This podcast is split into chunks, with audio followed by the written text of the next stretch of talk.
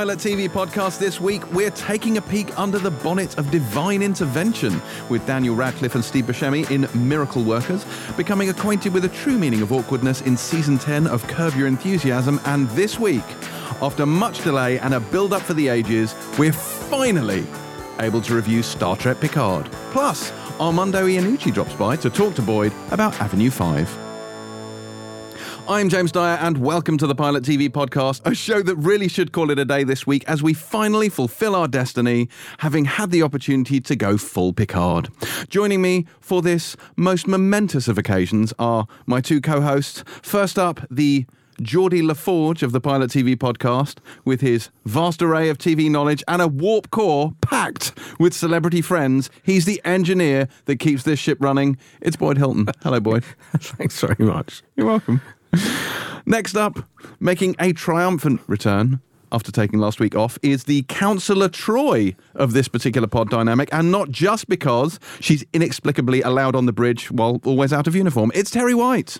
Hi. Hello. Now, Terri, before before we get into what we've been watching, the question I put to you is: Did you do the Star Trek homework I set you two weeks ago? Yes, I did. And for the readers, what did you watch? I watched. Oh, hang on. Let me check my notes. What was it called? I believe you watched the Best of Both Worlds parts one and I two. did parts one and two. And? Um, I, I'm not going to talk about it now because it, it's all part of my thoughts on Picard. Oh, fine. So this is just going to feed into Picard. We're not going to have a separate Best of Both Worlds no, no, segment. No, mm, This- exciting I stuff. I presume that's why you made me watch it. Yes, There is a although, di- although, there well, is and we'll- direct narrative relevance. Yes, and we'll get onto this later. And I stand by that choice, although what I am advising people to watch in preparation for Picard has shifted now that I've seen it slightly. But as you say, let's get onto that later. So, what have we been watching? So I have been watching something that we didn't review because it was the week we took off after Christmas. Deadwater Fell. Have you been watching this, Boyd? Yes, I'm not even going to ask you Yeah. because it's definitely. It's the one with be. Doctor Who in it. It's the one with the tenth Doctor, the best Doctor in it. Uh, David Tennant once again doing a spooky, weird, possible criminal guy face. Um, I also rewatched the first three episodes of Criminal this week for some reason, so I had a lot of David Tennant doing creepy guy, possible criminal face. But Deadwater Fell is essentially the story of a guy who um, uh, his entire family is killed in a fire. Three children, his wife, and you initially it's initially presumed she killed everybody, and then it maybe it's him, maybe it's not him. Let me just say that at the end of the second episode, which went out last Friday, there was a very big shock and twist which I did not see coming. I'm really like. Here's the thing about this show, right? It's a little bit hammy. David Tennant is full David thin sliced ham Tennant in this show. there are mo- there's a whole scene with him with a video and a camera phone where it's literally one of the most heavy handed things I've seen uh, so far this year, which is not saying much because it's January, but. I greatly enjoyed this. It's kind of a bit trashy, um, but it's it's very compelling. Why haven't you talked about that cat show?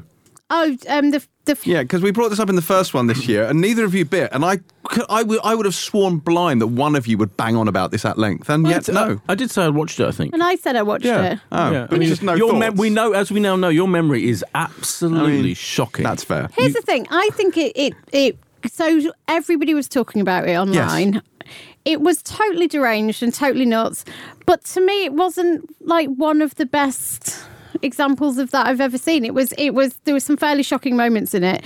But just narratively, the way it was put together, the interviews were all, once you see who they're interviewing, the people are kind of, um, it's like shooting fish in a barrel. They're, they're all kind of a bit, um, what's the word, Boyd?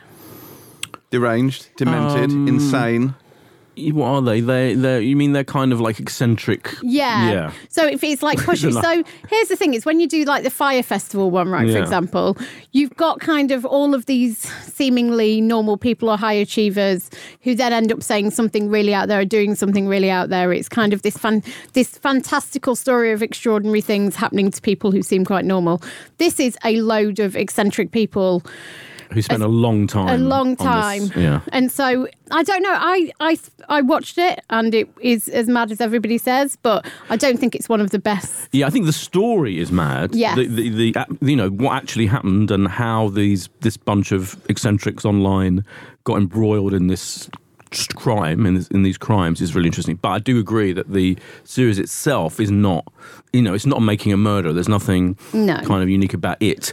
And in fact, I, I, I would say, as a slight trigger warning, genuine trigger warning, I, I, it is there is a point to be made that the because it does revolve around cruelty to cats. The the initial um, shock thing that happens in this thing is you know someone was videoing doing YouTube videos of being genuinely being horrible to, and it doesn't and it slightly doesn't re- it shows you too much of that for my like it didn't need to go down that route you know it could have described that. It's very it does graphic. it's quite graphic and I think it is quite um, painful to watch if you're you know if you don't want to watch cat cruelty. I'm you know this, I'm making I know it sounds silly to say but I genuinely I've seen people like go oh I didn't realize they were going to go people have said oh no they don't show it. Well they kind of do a bit and it's a bit shocking the extent to which they show. They it. Won't be show watching that Yeah. then. yeah. Yeah, it's, it's troubling. It's troubling. Troubling is the word. Troubling. Boyd, what have you been watching? I've been watching um, The Outsider. I mean, I, I watched more of The Ooh, Outsider. yes. Yeah. So in real time, um, we go out on Monday, don't we? Episode four will have gone out, um, and Cynthia Erivo arrived last week in episode three. And for me, remember we, when we reviewed it, we talked to think about how you know it's going to go from a very r- realist approach to to telling the story as in the night of because it's got a lot of people involved in the night of which mm. wasn't of course a complete a complete thing about the criminal justice and nothing to do with science fiction or horror or anything like that or anything supernatural. This is a story about the supernatural. And in fact and we were saying you know is it going to slightly ruin it once the supernatural element comes to the fore, which it does pretty much in episode three, and certainly even more in episode four. So I've watched episode, up to episode five and six, which we got sent by HBO. I did, but the main thing I want to say is Cynthia Erivo. Oh my god, she's fucking brilliant. She's, I mean, she's brilliant in everything. Mm. She is, but she kind of transforms it. And I think if it wasn't for her, then I feel like the supernatural stuff is it would be a bit cheesy and a bit mm. difficult to come to terms with within this context of this incredibly gritty storytelling and the way the show is made. But she is so brilliant at portraying that character, who I know has been portrayed by other actors in other Stephen King adaptations, but I'm totally with her and her version of that character, and I think she's phenomenal. And I'm I'm, I'm finding the the show itself spectacularly gripping Good. and fascinating even though people are going oh it's going to end it's people have warned me I haven't read the book have you you must have No, I've the not book. read the book, well, no. people have read the book have warned me have gone oh it goes completely off the rails and it's going to go really stupid well so far I'm still with it Mm, I really want to, to keep up with it, though. I'm, I'm slightly behind of anything the first two. But uh, yeah, looking forward to catching up with that. But I have not had the time, Boyd. I've not had the I time. bet you haven't For two reasons. One, because my rewatch of Battlestar Galactica Mm. continues apace. How is this still I mean, happening? God. I'm uh, I'm well into season three at the moment. They are off New Caprica, the two-parter Exodus, which is magnificent. I watched earlier this week. It's just it's just so good. We've set Beth the task of watching it before she's on next time. Whether or not she'll do that remains to be seen. yeah I think she was humouring you She may have been humouring. I humouring. mean I'm just saying It sounded a lot. She does an incredibly good you, Terri, in terms of Oh. just humouring me and generally Yeah. having no time for me. Which Do is, I you know, humour you? No, actually, that's probably true. Um, I feel like you've been rewatching Battlestar Galactica as long as I've been pregnant, and think- I'm yeah. just about to give birth. Well, it's so- because I, I was doing it really slowly along with the podcast, but now I've sped up because I've gone off on my own like a maverick. Like a maverick Okey-dokey. Viper pilot, like Starbuck. Yeah, enjoying that lots. But, but, but, that's not the thing I've been watching the most. but but but but The thing I've been watching the most is I finished. You weren't here last week, yesterday, um, last week, Terri, but I finished the Sinner season one and loved it to bits. And so I've been powering through the Sinner season two, and I'm one episode from the end of it, and it's equally good. I preferred season one, but I think they're both on a level in terms of quality, and uh, I think it's really good. I think what- that, like learning more about um, uh, about you know, Ambrose's character, about his past and stuff. That's really good. We, we should have a new feature. Shows that James couldn't be asked to watch the first time around, and has now since realised they're really good. Yeah, anyway, This was the unfortunate thing on last week's podcast when I swore blind we had never reviewed The Sinner on the pod, and yet it turned out we had. It's just that I couldn't be asked to watch it. And that and that reader was absolutely right, that listener, because you because I remember that you were like, oh yeah, yeah, I just Yeah. didn't have time to watch Yeah. that. Aren't we I'm. I'm pretty certain, and I can't genuinely remember. But I'm pretty certain I actively decided not to because I Yes. really still I wanted to watch the first season, and I thought it might ruin it, so I didn't. that is not true. No, I Like, think it is. I can't swear blind because I have no recollection, but I do believe in my. It's like ringing a bell. I've got a spider tingle. I am pretty sure it was more of a Bellend reason than that. Like it is, I, yeah. just couldn't. Couldn't be bothered. It was couldn't Yeah. be bothered. slash, I didn't have the time. Um, but we because we were talking about season one, right, and how unexpected Mm. it is, and the nature of some of the twists and turns. Yeah. Which when it's set up as a kind of a obviously a crime mystery, but the way it kind of unravels. And season two is much the same. It goes Yeah. to places you do not expect at all. It's uh, yeah, it's re- really good shit, and also has Carrie Coon in it, who's brilliant. and Oh, everything. Carrie is the best. Uh, yeah, she's magnificent. But before we move on, I have to say that my mother would like to mention that she has been watching Wow. oh my god, what is happening? This is a new slot. Hello, Mrs. Dyer. Hello. BBC One's Spy in the Wild. and she, Oh, brilliant. She, she grabbed me to say, no, no, this is amazing. You must talk about this. I'm like, we don't do that kind of stuff. Spy in on the Wild podcast. is a very funny Yeah. concept, yeah. Yeah. Where It's- they, they, they plonk cameras in Candid fake camera with animals, yeah. things, yeah. it is really It's apparently it's the greatest thing on television. My mum's obsessed with It it. is- it is so I had coming, something yeah. like Spy in the Wild, oh. where they put a camera and pretend it's a baby gorilla, Yeah. and then watch when gorillas Yeah. like it's like you expect Jeremy Beadle to sort of jump out at one point, Yeah, but I don't crazy. think he does. And I will, I will just give one. Sh- as we're doing shows that aren't really allowed on the Pilot TV podcast, Oh, yeah. I want to give a shout out to Britain's best home cook. Yes. Which, let me tell Yeah. you, I think it, Caitlin Moran tweeted the other day that it's kind of. Um, be- I don't know if she used the word better, but it's it's essentially better than Bake Off, even at its best. And and neat, Clau- yeah. Claudia Winkleman hosts it and is like Yeah, she's brilliant. absolutely brilliant in it. It's so charming and so warm and Mm. Yeah. so oh, I'm I'm absolutely obsessed with it. It's the one thing that I have to like rush home to see. James is looking Yeah, completely no, I love it. I confused. like it as well. Isn't yeah. it F- good? Fully, fully in favour of it. Yeah, yeah. You step up from series one as well because series one wasn't Oh. as good. Series two is much better. Which often happens. James looking. So good. I wanted to say when you talked about um, Deadwater Fell, which is really good.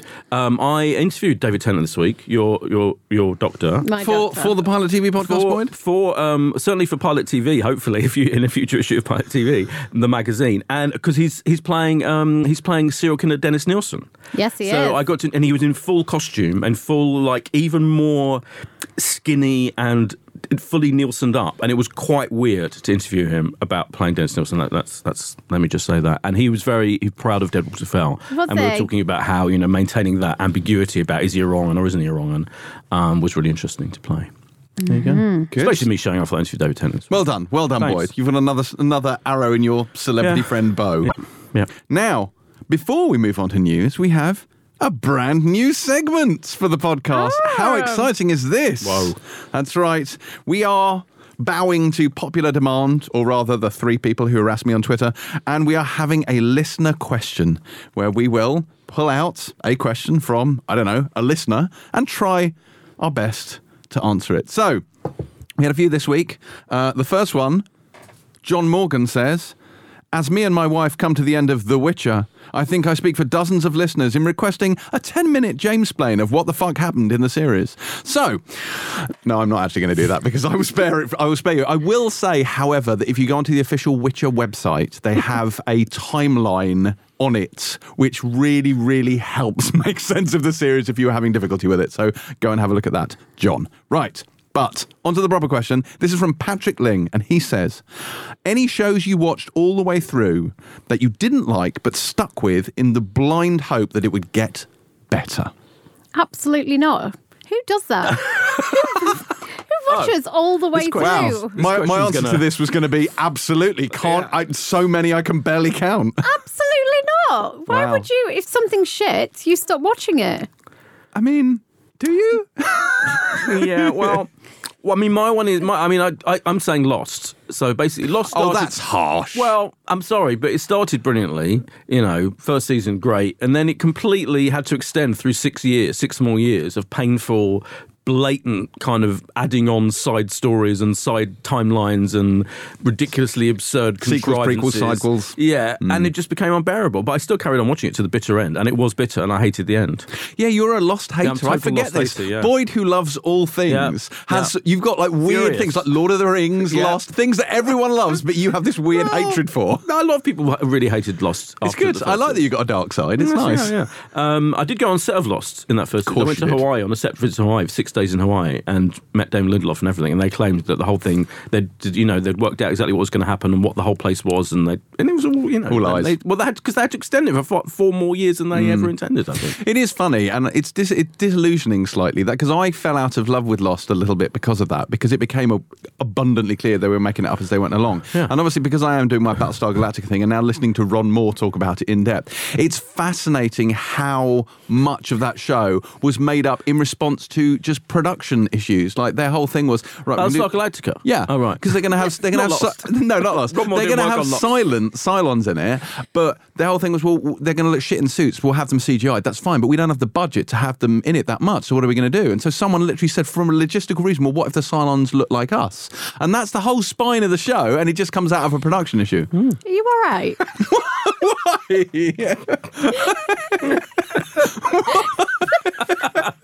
That was amazing. Boyd makes one point about Lost.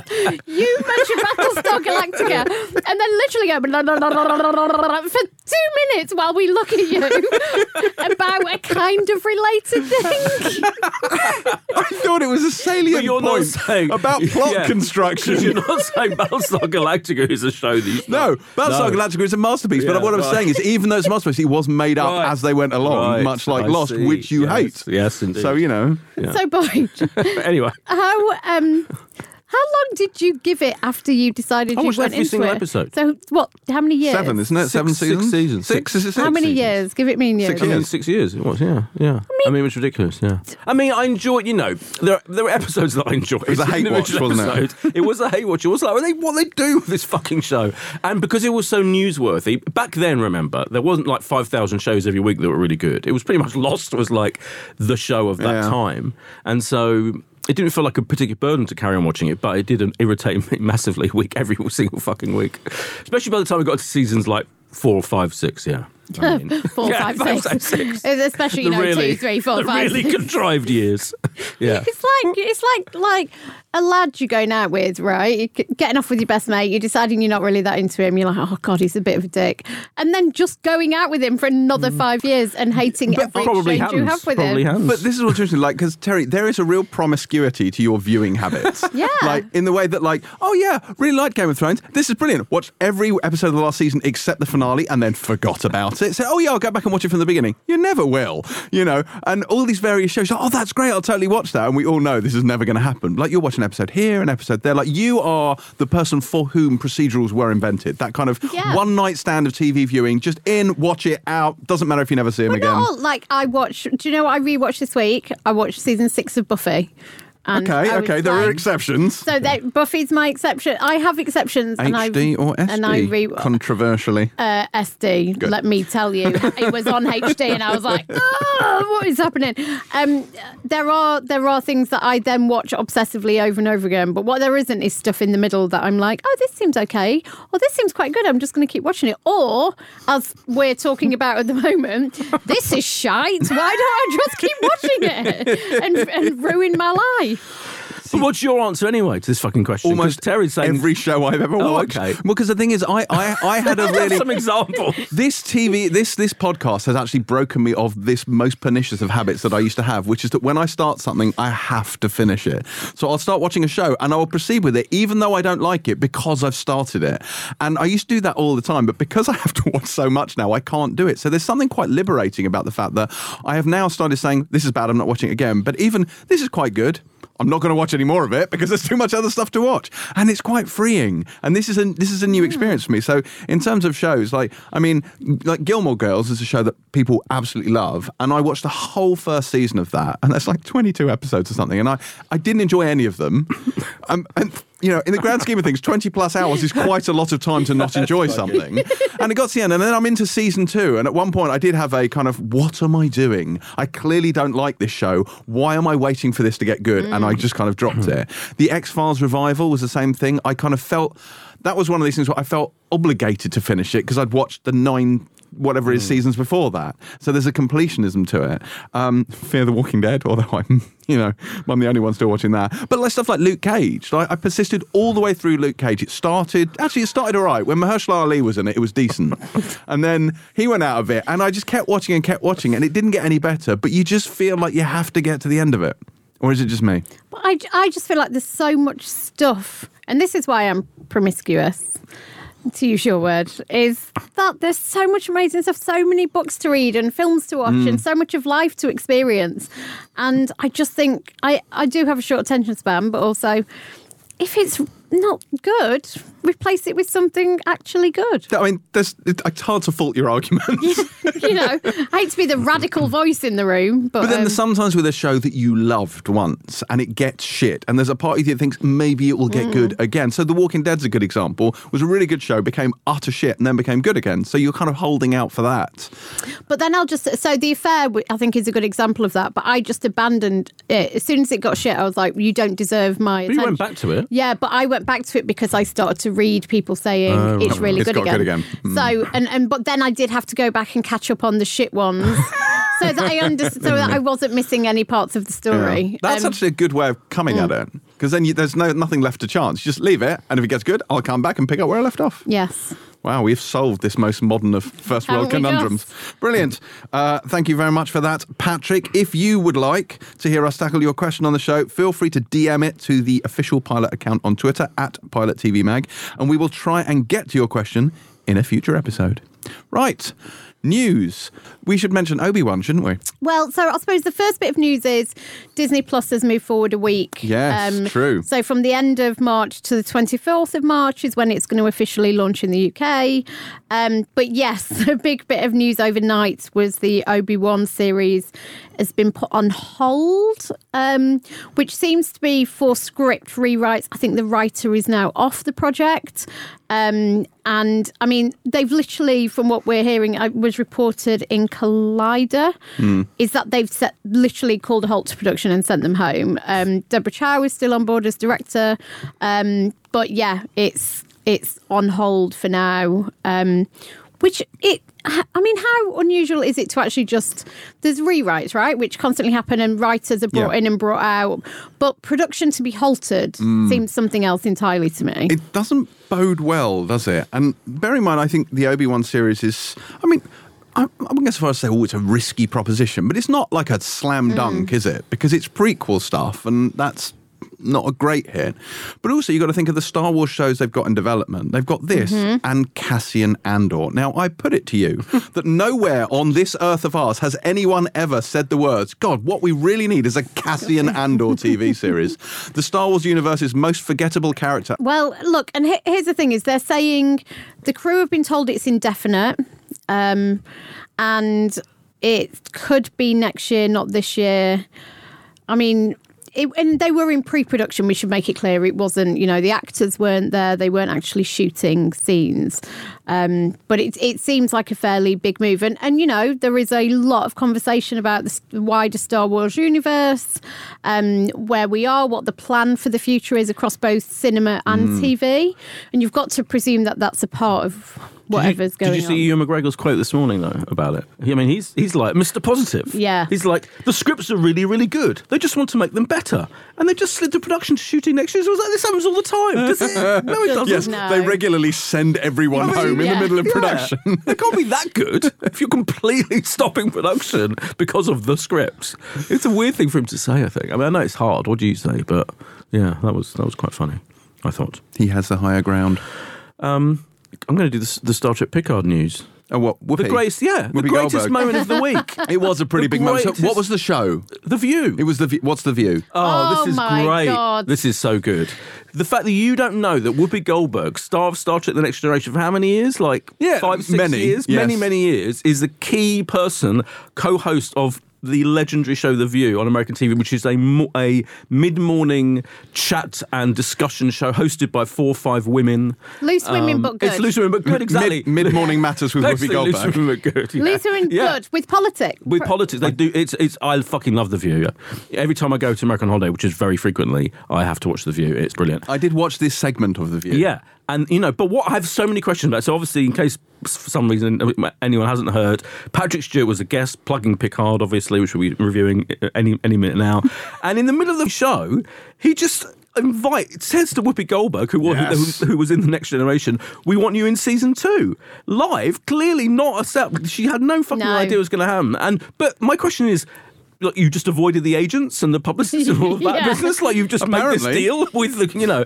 I mean, so he says he he says to her to make it quite clear this is an official approach. He talks about how you know the showrunners are behind it and the producers and they're and basically he's representing the whole thing. And she's brilliant because she's all she has mentioned many times before that was one of the great experiences of her life and she mm. loved doing it. And so she starts welling up and crying. It's a brilliant emotion. It's fantastic. You've got to see it if you haven't yet watched it. It's online, obviously. Terri, of course, is au fait with Guinan because she appears in the best of both worlds.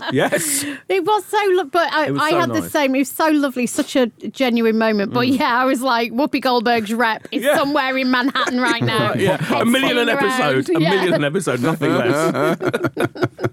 That's cool. Speaking of cool things that are happening, there's a new Witcher series in development. Oh. yes, that's right. There is an anime spin off, Nightmare of the Wolf, that is in development at Netflix. I don't know if anyone like Cavill's involved, but uh, it is a Witcher animated series. Well, and, and wasn't there news this week that Netflix are claiming that this was their highest ever premiere? Yes. Based on their new metric, their new Wow. metric, yeah. which records a view when someone walks past a house that has Netflix in it. I believe that's the metric they Well, go I for wanted now. to talk about this as well. So, right, so Mm. the current the current way they track whether something counts as a view is you have to have streamed seventy percent or more of a single episode or film, right? Which seems Yeah. fairly legit. They're changing it to at least two minutes, which is fairly significant. Also, when things autoplay, like Well, two minutes yeah. could Yeah. be while you're out getting a cup of tea. Well, I was saying that I regularly submit auto plays and it's on for forty five minutes, and I barely even noticed. I mean, that is just you. But but it's it's going to and they have kind of admitted that basically this is going to push up their viewership figures by a third. Mm. Unsurprisingly because you know but also two minutes how many times do you start something and then you're like It's ridiculous. this is shite and you turn it off. That's the point. Like it it i understand the need to kind of have figures that they oh fuck it no what am I on about I don't understand at all because it just feels like I, was, I was trying to come up with a rational argument then but actually no because it just feels like bollocks because meaningful they're saying it shows intent to watch but it doesn't. but it doesn't. And and if you're really going to start batting around viewership, because there was lots of discussion about The Irishman, for example, and about it being Scorsese's best, biggest ever box office. But I think it's really, I think it feels to me a little bit disingenuous. And how do you then take those numbers seriously?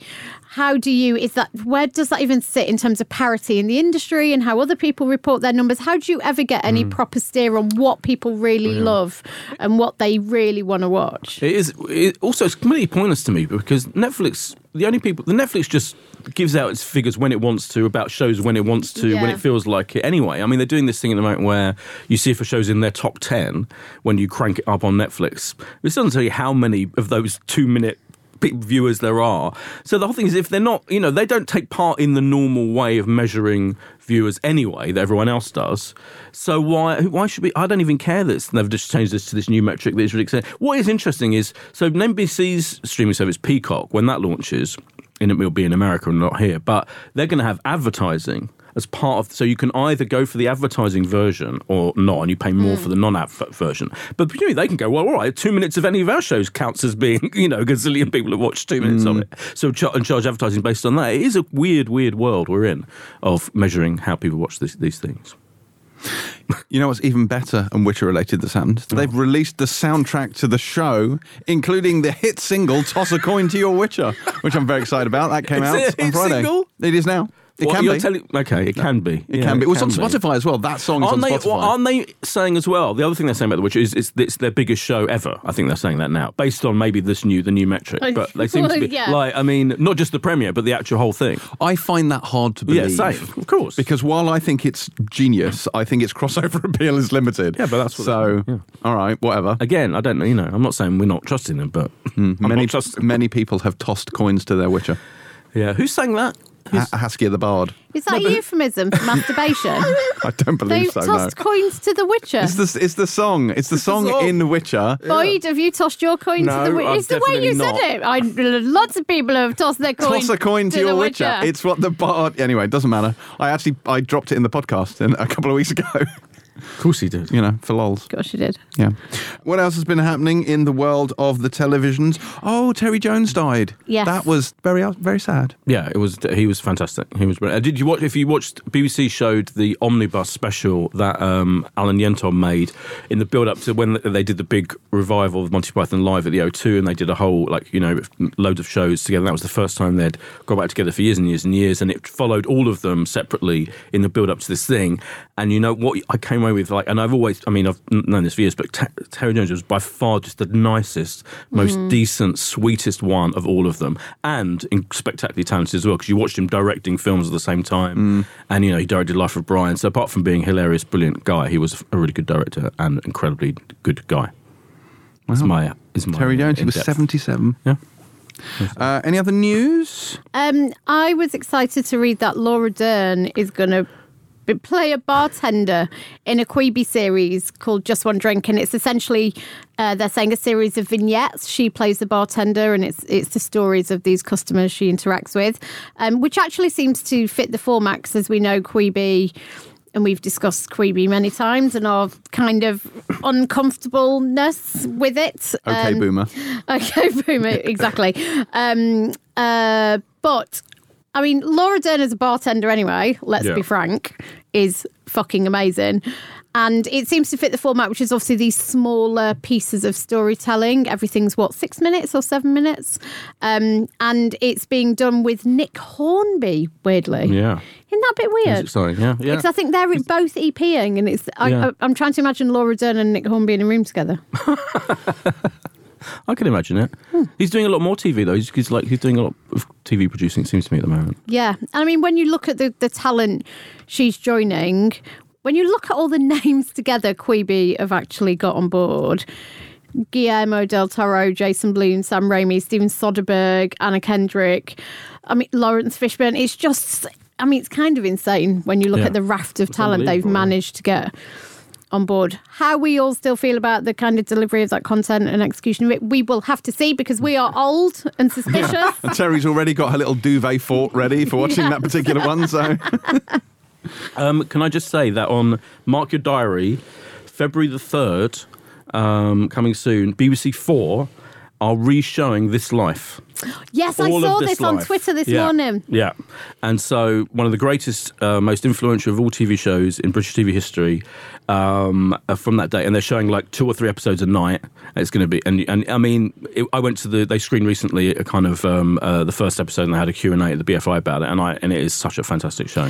This is, you haven't watched this. I have started James? watching it. Remember, Yes, like, I we watched the had first this- two. Yeah. and it's but this is one of the ones where I'm like, is there something wrong with me? Because Yes. it seems fine, but Yes, I'm not there's sure. wrong with What, you. like, but what is it about this All right, life that's you great? have to. At the time, it was absolutely revolutionary because Uh-huh. you had, didn't have a show on British TV about young people, what they're really like. You know, with gay characters, with ca- people sleeping with each other in shared housing, and all, and you know, feminist characters. It was just that was all brand new, and it, it invented all of that. And you know, it's, it's, it's now it seems run of the mill because every show is like that, but kind of to some extent, every drama that's not a science fiction show.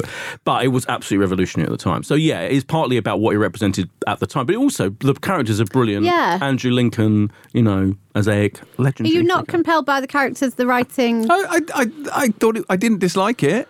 It just didn't set my. Well, I mean, I'll watch a few more if that'll make Watch you happy. few- I'll watch watch a a few few more. If there was a spaceship in it, No, there were Yeah. there were fewer witches than I would ideally have Yeah. liked. yeah. Um, did you see that David Leitch is directing a live action remake of Kung Fu, the 70s TV series? David Which- Lynch? David Leitch. Oh. David. Leitch. John John Wick 1's David Leitch, Oh. you know. Can we get David Lynch Yeah, to can do we it get David? Lynch to do it? Yes, David Lynch would be certainly more interesting. David, there is a the David Lynch 17 minute film on Netflix. Have you seen that? Oh no, I It's haven't- crazy. Is it crazy? Yeah. Him and the monkey. Him and the Mo- interview a monkey. and Sorry, it's to- Marcel Yeah. from uh, Friends. yeah, Marcel Capuchin. is dead. It's- There's no way Marcel is still alive. It's Capuchin. Oh, it's not actual Marcel. I don't think it's Don't- actually, don't it's think that they- type of monkey though. Yeah. No, I don't know what the life expectancy of a capuchin monkey is, but I'm fairly certain Marcel is long since shuffled off this mortal coil. How long do monkeys live? Don't they live to be dead? Yeah, 'Cause might, you could see, be. Yeah, they go they live quite to a long old age. Yeah, You like see humans. monkeys in zoos Yeah. with grey beards who are clearly old. Hey Siri, how long does a capuchin monkey live?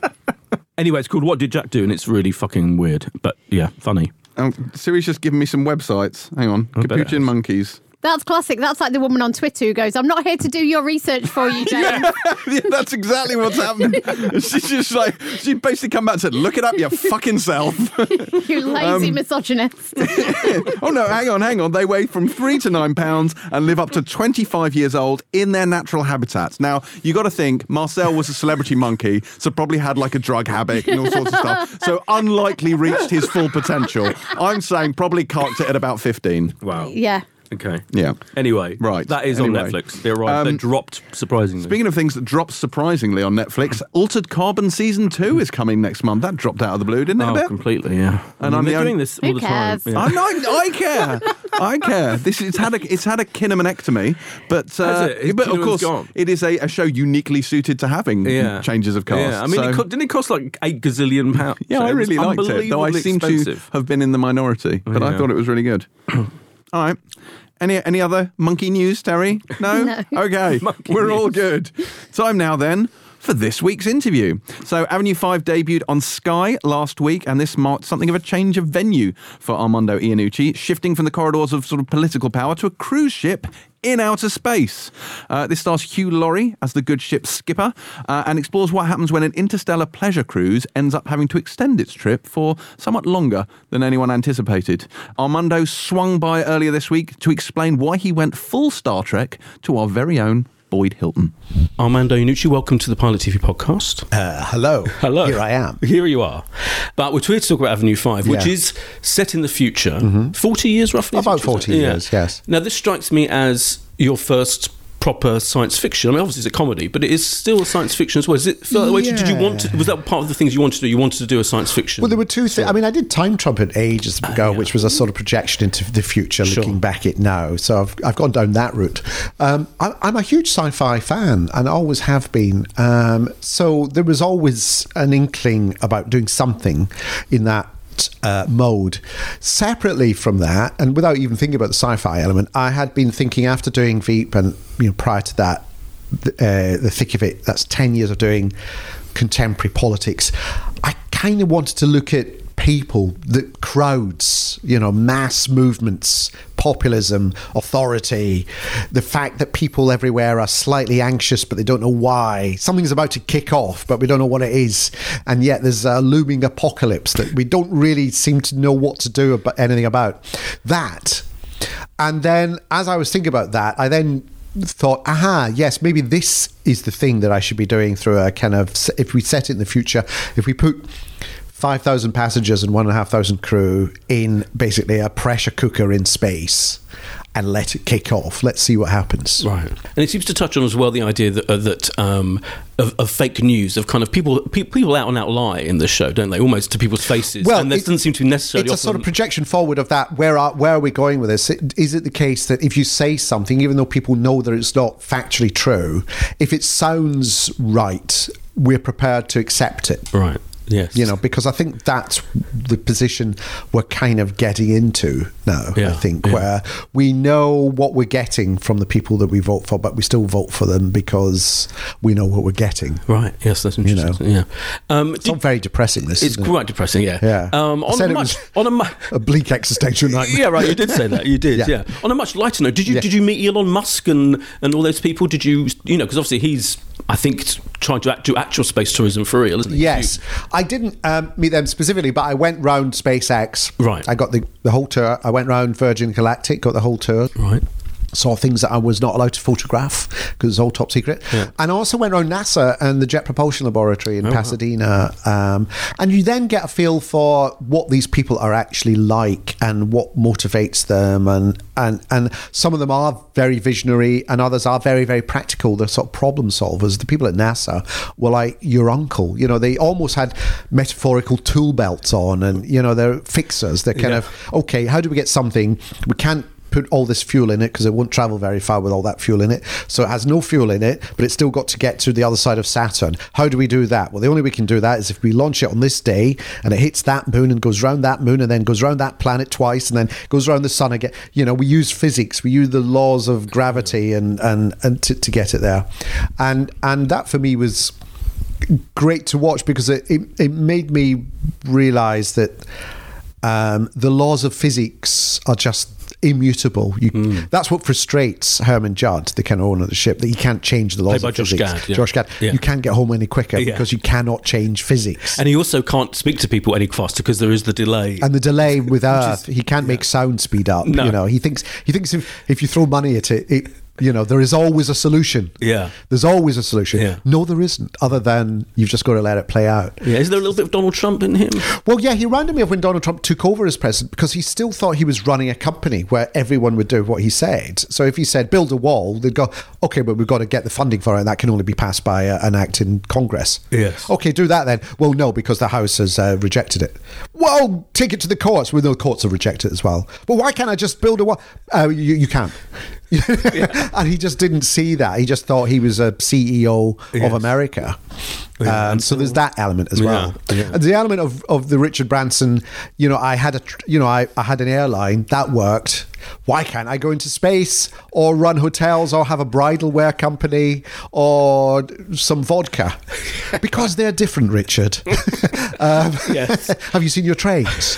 Um, that thing of, you know, I'm a business genius because I got Mm. one thing very right. Do you think you're going to put people off? The, I mean, do you, I wonder whether Elon Well, Musk and, and the Richard Branson are going to It's- sue you for it's amount. not uh, it's not happening tomorrow so don't, don't hold your breath Okay. um, well do hold your breath because it's Yeah. in space Yes. um, but I mean someone was telling me as we went round this the Virgin Galactic thing and the guy was explaining that it you know it's it's on it's it's hinged onto another bigger plane that Oh, takes it up high and then it's released and then it shoots up it leaves Earth's atmosphere and you're you're weightless in space for about three minutes and you get the kind of gravity free. And the guy was saying and you're up there for three minutes you have three minutes to kind of take your photos take in the view. And someone next to me was saying to him um, yeah but won't you need those three minutes to just adjust to the fact that you're floating around and there's no up or down or left. Oh no no no no it'll be fine. And she was saying yeah I think you'll so are you training them in weightlessness beforehand? No, no, because we want them to get the full impact of the experience. And she was saying, yeah, no, but what I'm saying is you will need at least three minutes to just adjust to being weightless and you'll be throwing up. And, he, and there was a pause and went, nah, it should be fine. And I thought, oh my God, they haven't really thought this through. And then I asked her who she was, and she was an ex astronaut who'd been up in the space shuttle and the, the International Space Station. That's and great. she knew what she was talking Yes, about. You, yes, know, you, you will throw up the moment you leave, yes. Blimey. The design is, is beautiful of the, Oh, of, of the ship, Yes. often referred to as a, as a flying dildo a, in, in the show. It's long and. I'll take that as a compliment. Yes, I mean, not, yes.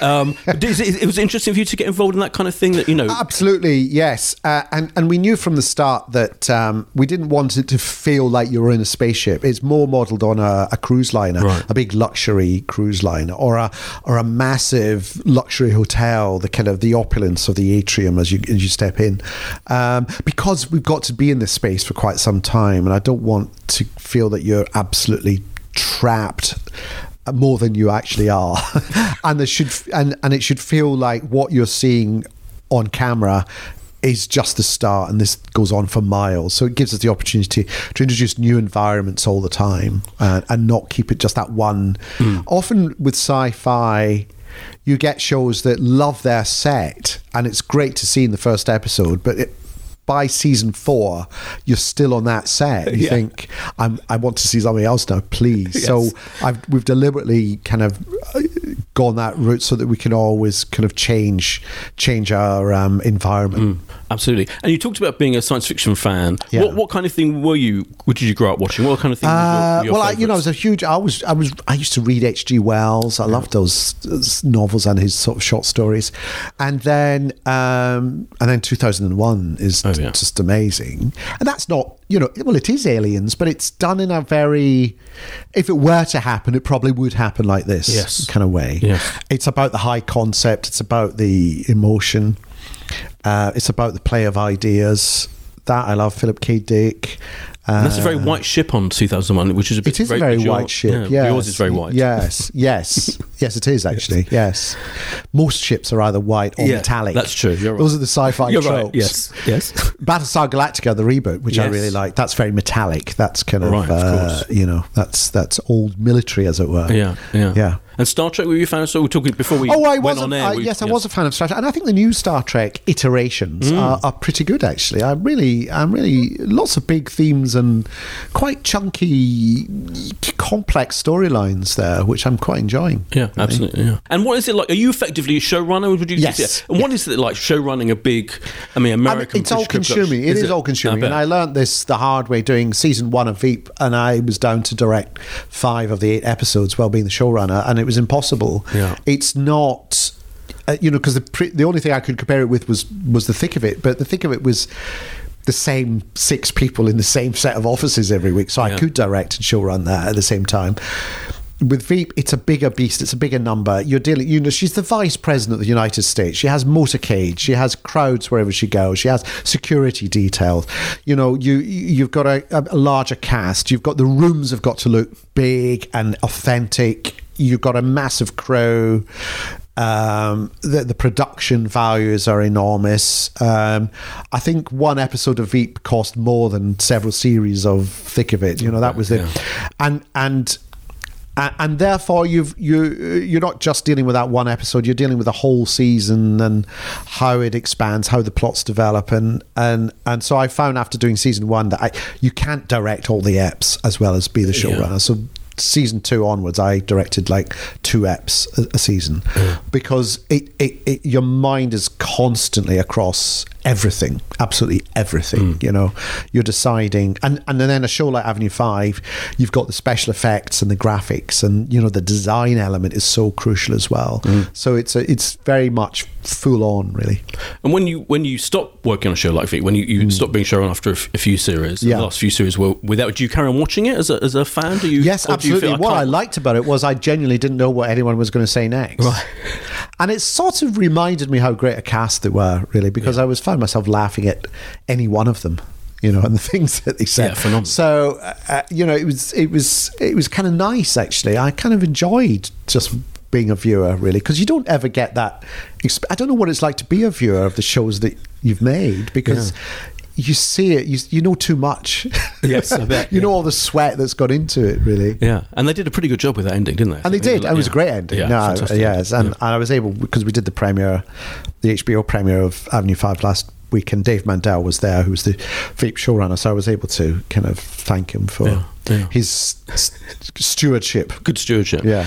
What was it like? Another example is Alan Partridge. We had Yes. um, this time with Alan Partridge last year. Did you watch that? Uh, yes, and, and and I sort of my thing with with I, I say to Steve and to the Gibbons brothers that you know if you're planning something else and I'm around, more than happy to join in. Yeah. But don't wait for me because I don't want it to stop.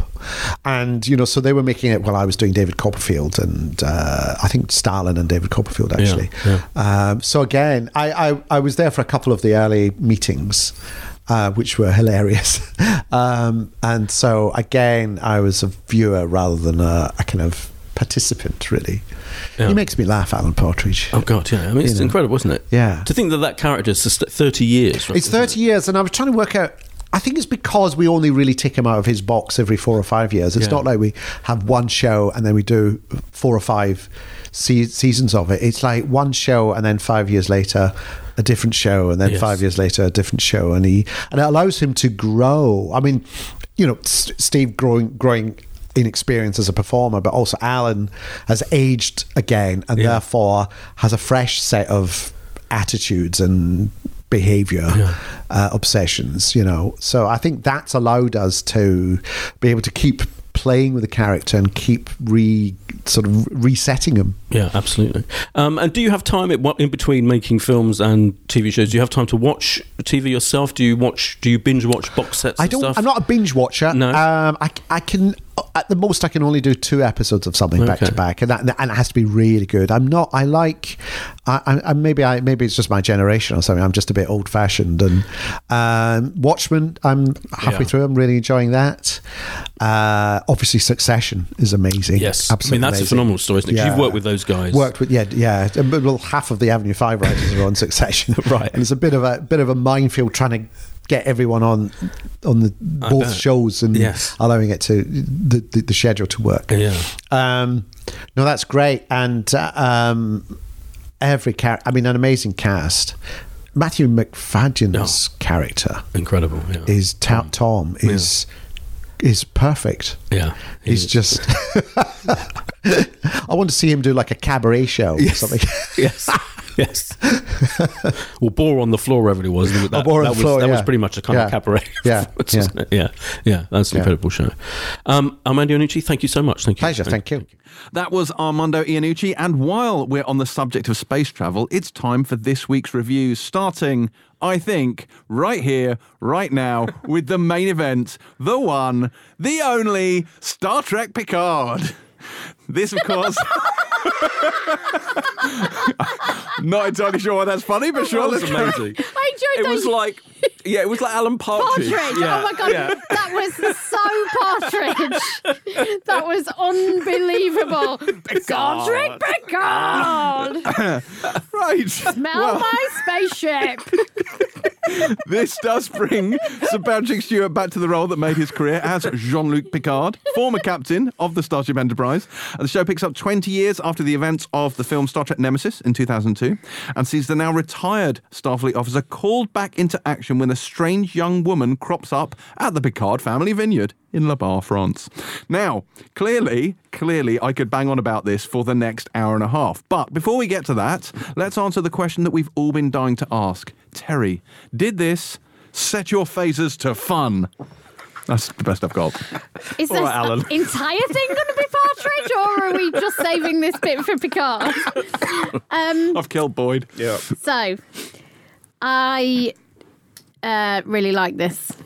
I did really like this against all of my better judgment and against my own free will. Um, I can't say I understood all of it um, because of I haven't watched it and I don't understand enough about the fucking Starfleet. But do you know what it reminded me of? I was saying this to Boyd earlier. It was like Logan in space Which is what it's designed to be. right so and i and what i enjoyed about the episodes i watched before is it it really set that tone so the the kind of you know the rumination on humanity and the role of optimism still space travel and traveling through time through the mind not through the body um I I tonally I loved it because it was much more of a character study, and really that last episode of, of Star Trek Next Generation was essentially a Picard episode. It right? was, yeah. Um, so I really loved that character stuff, like slow burning character stuff. But what I really liked about Picard is it wasn't just that. So it was shot beautifully. There were a couple of moments, their use of light, and that's actually also what reminded me of Logan. It was very much like when Patrick Stewart's in the desert. Um, you know, all of those things about mortality and about aging and about your role in the world at this point. But the writing, first of all, is so lovely. There were so many lines that I was writing down. There's a bit at the beginning where he said, dreams are lovely. It's the wake up, waking up. I'm beginning to resent, and you've forgotten who you are, but we have. Like this, it's just, oh my god! If I was actually a fan of the show, I'd have been like crying. I presume. Um, I thought it was really smart the way it used kind of modern elements. So there's a TV interview as a kind of a narrative device, which enabled a lot of exposition to happen. But I didn't feel like that was kind of heavy-handed exposition. As somebody who hasn't been familiar with this world, I really appreciated it. Also, none of that has happened. Like, that's all new stuff. Yeah, so they're hmm. bridging the gap, right? In Yeah. since what's Because that stuff's mentioned in the 2009 Star Trek movie as something that happens Yes. in the future. and do we pretend the Star Trek movie hasn't happened because it wasn't very good? Is the gist I'm getting? No, there's no, there's no pretending. All the timeline is locked in. The Star Trek. I just mean in this room. I don't Oh, in mean this in, room. the, in narratively. So most people think that film is Which one? The Nemesis. yes. Nemesis. So that was the last Star Trek: The Next Yes. Generation. Well, a lot of people don't like that film. I actually think it's pretty good, and I think people who really like the series are often quite fond of it because it is quite Next Generation-y. Okay. So, oh God, and there's a line where he says, I haven't been living, I've been waiting to die, where I was literally like a puddle in the floors. And and, so, and these lines give you a, kind of a sense of the tone and, and where it's and where it's kind of ruminating. But what I loved is it moved between that and some action set pieces that I thought were really well done. There's an initial fight with um, Isa Briones, Briones, who plays Dahj, who is a young woman that basically Picard has to help. She feels like he is the only person who can help her with a very specific predicament, which I'm not going to spoil. Um, and these action pieces, and there's another one towards the end that are actually really well done. And I liked that. I liked that propulsive nature and the fact that you'd got that against this much more slow burn character study. There's all these modern references, which again, you'd worry would feel clunky in something like this. There's obvious allusions to terrorism and refugees and su- and global superpowers and who has power and who abuses that power and your role within it and the role of optimism and humanity in the world today. It's not the world today; it's the future. But you get my point. So I thought it was really interesting, um, and I really, really enjoyed it way more than I thought. It's it's extremely contemporary to Yes. Star Trek, extremely, and and the comments they make about you know I never thought I'd see you know the Federation embracing embracing fear and prejudice, and you're just like okay, this is quite pointed. Um, yeah, yeah, lots of good stuff there. And so so you, you you, did you find that having watched Best of Both Worlds it made you appreciate it more? Did you like it more having seen that? Did it help? I mean, it kind of set the scene in terms of, as I say, the tone, some of the themes. Um, who the Borg were? Yes, yeah. I mean, just basics. Of, but actually, I think you could have watched this Picard episode on its own, hmm. and I wouldn't want anyone not to watch it because they feel like they haven't watched Next Generation and they wouldn't be able to get into it. Hmm. Obviously, there is a deeper understanding if you understand who these characters are, and but I I think they do enough heavy lifting in terms of.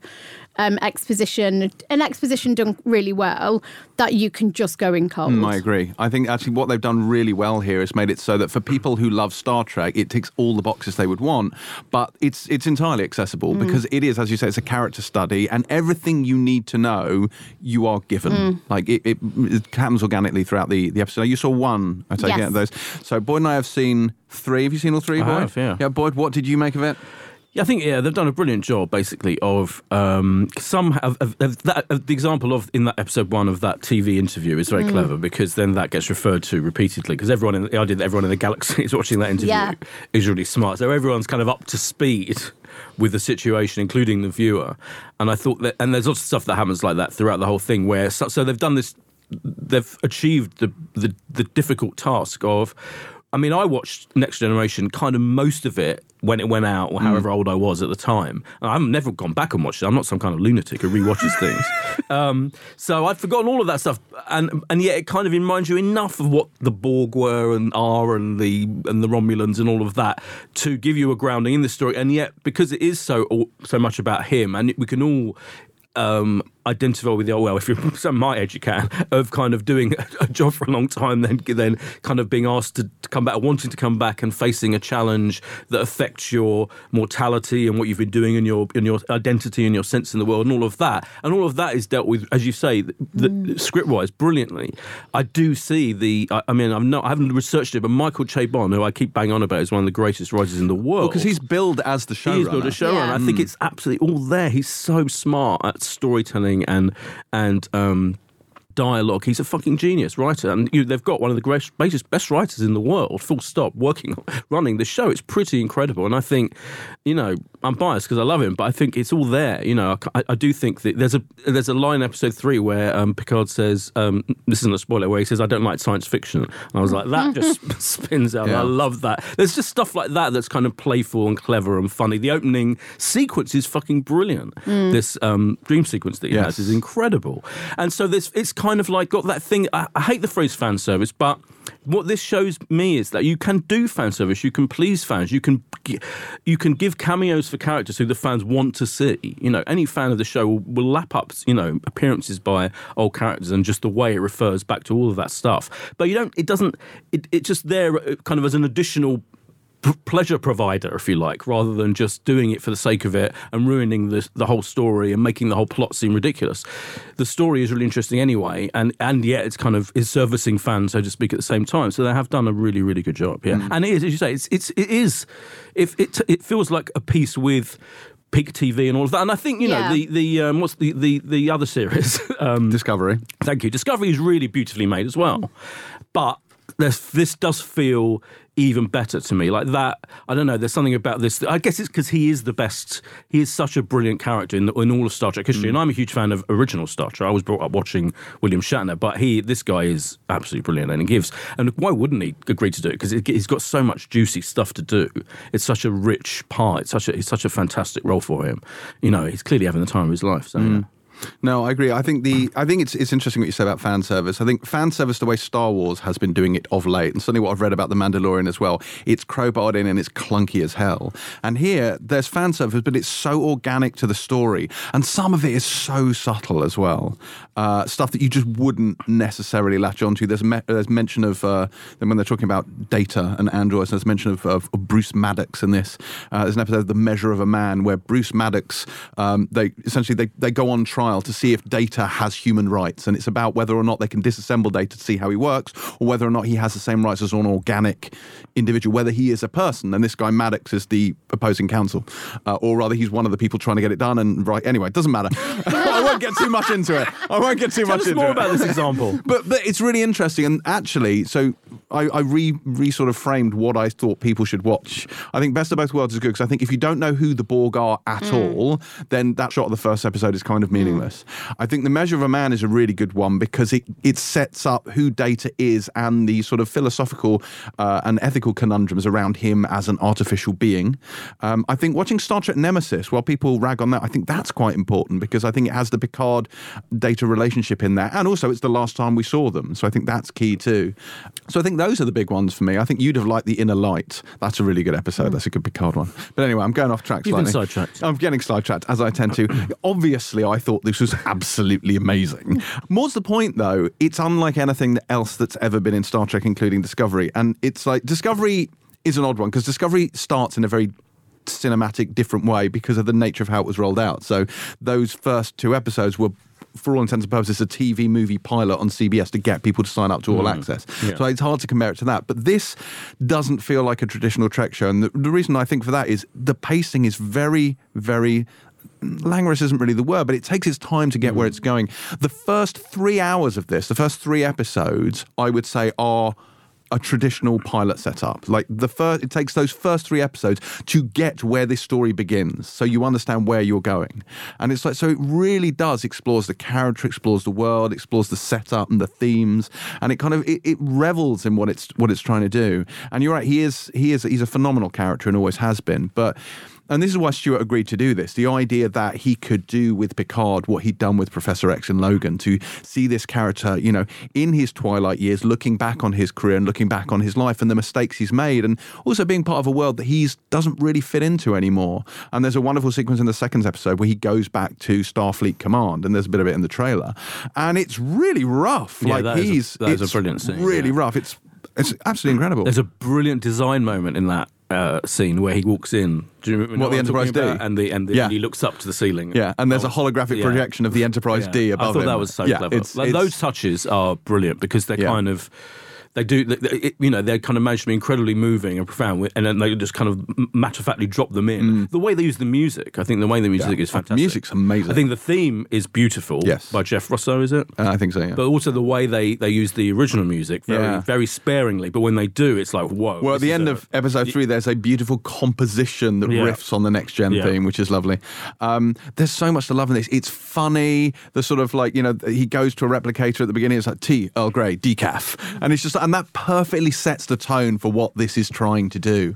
And leading this kind of bucolic lifestyle on this on the vineyard with his two sort of Romulan sort of house staff. Oh yeah, by the way, who are yeah? They're literally Yeah. like who are they? His assistants, his But, mates. uh, his, it- but I love I love the fact that both of them have quite clear histories, and you get to understand where they've come from. Obviously, terms like Tal Shiar, Terri would be like, "What the fuck is this?" Zhat Vash. Uh, yes, it- what is the Zhat Vash? That's the uh, well. That would be a spoiler, but the Tal Shiar is uh, is the Romulan, essentially the sort of the MI6 of Romulus for all intents and purposes. Um, How do you spell Zhat Vash? I don't know. I mean, Well, there's- Romulan is rusty. I don't know what to tell you. Yeah, okay. Um, but yeah, I really like the idea that sort of that there's a refugee crisis at the heart of this, and how the the the Starfleet reaction to this refugee crisis, which has been has not covered anyone in glory. That's you know one of the key sort of plot points of this, and how that reflects the real world. I really really enjoyed that. You know, it's got false flag attacks. It's got the android. There's an android sort of rebellion in there as well, which I thought was a nice a nice kind of plot point to kind of thicken what it is they're doing, and and the way that plays out, you start to understand more of what happened there. It's alluded to in the first episode, and you start seeing more of it uh, as it goes on. I really like that, and I like the fact that even though the Borg are in this and they're a presence, and there may be more of it later on, but at the moment they're just there as texture. Like it's not a key plot point. It's under and they don't sit down and say, well, what happened to the Borg was this. You infer from what's happening how the universe has changed. And I think this is that's that wonderful thing. They, you know, they explain by doing, not by telling. So show, not tell, which I think always works works really well. Um, so yeah, really enjoyed loads and loads of scenes in this. I loved um, I love there's a there's a, a, C, a Romulan CSI sequence that I enjoyed enormously. And Hugh, Jonathan Del Arco, who turns up on a Borg cube, that's that I mean we all knew that. That's not a spoiler. That was advertised uh, a, a long time in advance. But it's nice to see him back in that role. And again, they don't make a meal of that. And it's one of these things where if you know who he is, great. And if you don't, it doesn't matter. Let's just move on. I didn't. Um, also, they carry on what Discovery did, which is introducing, you know, the swears to the Star Trek universe. Yeah. And there's, I remember there's a character who goes to Picard. It's like the sheer fucking hubris to him. And I'm like, don't you swear at Jean-Luc Picard? I was really taken aback by it. I said, what are you doing? Doesn't doesn't someone tell him to fuck off? At yes, One point? yeah, that it's like it's good. quite, you know, it's quite salty in Yeah, its and, language. and, and some sex action. yeah, yeah. There's lots of stuff going on here. So Harry Treadaway is really good. yes, he as, is as Is- whatever he is. Yeah, Narek. He's a Romulan. Romulan Yes, that's thing. right. Yeah. I was quite shocked by the the violence in the opening scene. Um, towards a woman Yeah. I've, and it wrong foot you Yeah. without spoiling anything it does wrong foot you but i was quite taken aback by how i don't know why i didn't expect it to be like that because in my head next generation is family Well, it's, it's, friendly it's also untrek like violent because it's quite visceral, sort of Mm. Human you know, violence. Mm. human violence, physical violence, and you don't tend to get and it's well choreographed as well. You don't tend to get a lot of that Mm. in Star Trek, uh, so that feels different as well. It has a really different feel, and it has. A, and what I I always love Star Trek at its best when it is purely plot driven, it's arc based, uh, and this this this really is. They do fun things with holograms in this, which again probably won't be on me much, but there's a really fun riff on the on the emergency medical hologram in this. I, I, this was everything I wanted it to be and more. I just thought it was magnificent. I went to the premiere last week and they only showed the first episode, and I was mortified when it finished. But Stuart came out and he said he'd wanted them to show the first three, and they'd said no. And I kind of realised why now because those first three do feel like that's what sets up this show. Like those three Yeah, they should have said the three. They should have. There, they and should also, have you know, they're, they're only forty-five minutes long, by the way, which Yeah. which I think really works. I don't know. There's something about the fact that they're not a full hour. I think there's something. I mean, because I agree with you. The storytelling is quite deliberately paced. Mm. It's not, and, and you know, you, they could have gone to where they end up on episode three in the first episode. But I really like that pace. I think it works really well. Was there anything, James, as a um, psychopathic um, super fan, was there anything you were disappointed with? Honestly, no. There's a it wrong foots you in the first episode in a big way at one point. That didn't disappoint me, but I was properly shocked by that and didn't see it coming. Um, no, there was nothing at all. You know, him speaking French to the dog, the fact the dog is called number one. I just found it incredibly touching. The dog. Can I just say the dog doesn't make enough appearances after episode one? Though. The dog's the real dog name- kind of wanders wanders out off Yeah. scene. Well, he doesn't really come I into space, but the dog's real name is De Niro. There's I a know, fact for you. but De Niro, but number one should be back, should be in it more often. He still, he still hasn't gone into space yet, and he's No. still not enough dog action. No, there That's should be more dog. That's your one complaint. No, I, liked, I thought Alison Pill was really fun uh, as Dr. Agnes Jurati. That scene, I would say, okay, if I'm to, if I'm to, my one criticism, my one criticism of the first episode is that scene with uh, uh, Alison Pill is the closest it gets to techie plot dump, and it felt a little bit like I get they were trying to cover a lot of Yeah. ground in a short period of time, but that was a little clumsy. And the final scene of the first episode is clumsy. And it's clumsy in that it does exactly the opposite of what it had been doing thus far is it tells it doesn't show. There is a specific thing that you are supposed to notice in that scene. And rather than just letting you notice it a character visually draws your attention to it and then another character in case that wasn't enough actually stares at it and then talks about it. And it's just like come on we got it first. We definitely got it the second time. The third thing was deeply unnecessary. So that's probably the only thing that bugged me. But um but no i i thought uh, the super fan in me loved this and i just thought it was a beautifully crafted thing of Beauty. Beauty. it's hard to disagree with you on this Yeah. on this point, James. They've done a really good job with this, and frankly, this this could have gone spectacularly wrong. Well, it this, really could have this done. for me does do what The Witcher doesn't. Just to draw a contrast with The Witcher, Yeah, which go on. is It's, uh, completely which is accessible. I mean, completely everything. impenetrable, which it just makes you feel like this is a world you don't understand, you'll never understand. If you want to try and watch it and understand it, then you're free to, but you're also too stupid to, probably. or maybe you've got too good a taste. Yeah. The latter. Um, but I what, that's what I loved about this. And I wonder if that's where a couple of the moments you're talking about comes from them trying to make it as accessible Yeah. and as kind of wide reaching as Why- possible. Well, I also think the fo- the- because of the genre, because it is a mystery. Because I think that's really clever that he is he Yeah. the st- a lot of the stuff that you don't understand what's going on. He doesn't understand Yes. what's going on either, and he's trying to work out what the fuck's happening as at the same time as you are. And I think that is the ma- a masterstroke because it doesn't couldn't didn't need to be like that because a lot, a lot of Star Trek isn't like that. And but this is definitely like a whole mystery, and he's trying to work out what is going on. Yeah, I, I, I think, but also Star Trek has a reputation for just being like uh, people tend to associate with just being nerdy nonsense. Terri, for example, whereas I think they Imagine. did they've deliberately tried to soften the sort of hard edges and give as many access points as possible, so that people can say, do you know what, Sir Patrick Stewart. Bit of a legend. I'll watch this regardless of whether I'm going to watch, you know, seven years of Star Trek. That's the way he went a very laddie there. Stop, Yeah. Patrick, a bit of a legend, a bit of a ledge. Isn't um, but haven't they humanized it? That's the thing, right? So Very I much was so. I was shocked that it was this this the character study that it was because I expected all of when it I, when when you're in the vineyard I was like oh Hmm. and there's a dog and he's speaking I'm like I can get on board with this and he's sad and ruminative and and ponderous. I'm like this is this is my kind of speed and I think that that is is the thing is is they've sought to put him as a character at the heart of it. He- As far as I'm aware, it's the only Star Trek with somebody's name in it, right? Yeah. And that and they and they're making him the heart of the show. And I think that that being the case, it has to be all about the mm. character. But the fact that they've pulled off character work within this existing franchise, I think, is remar- is remarkable. Mm.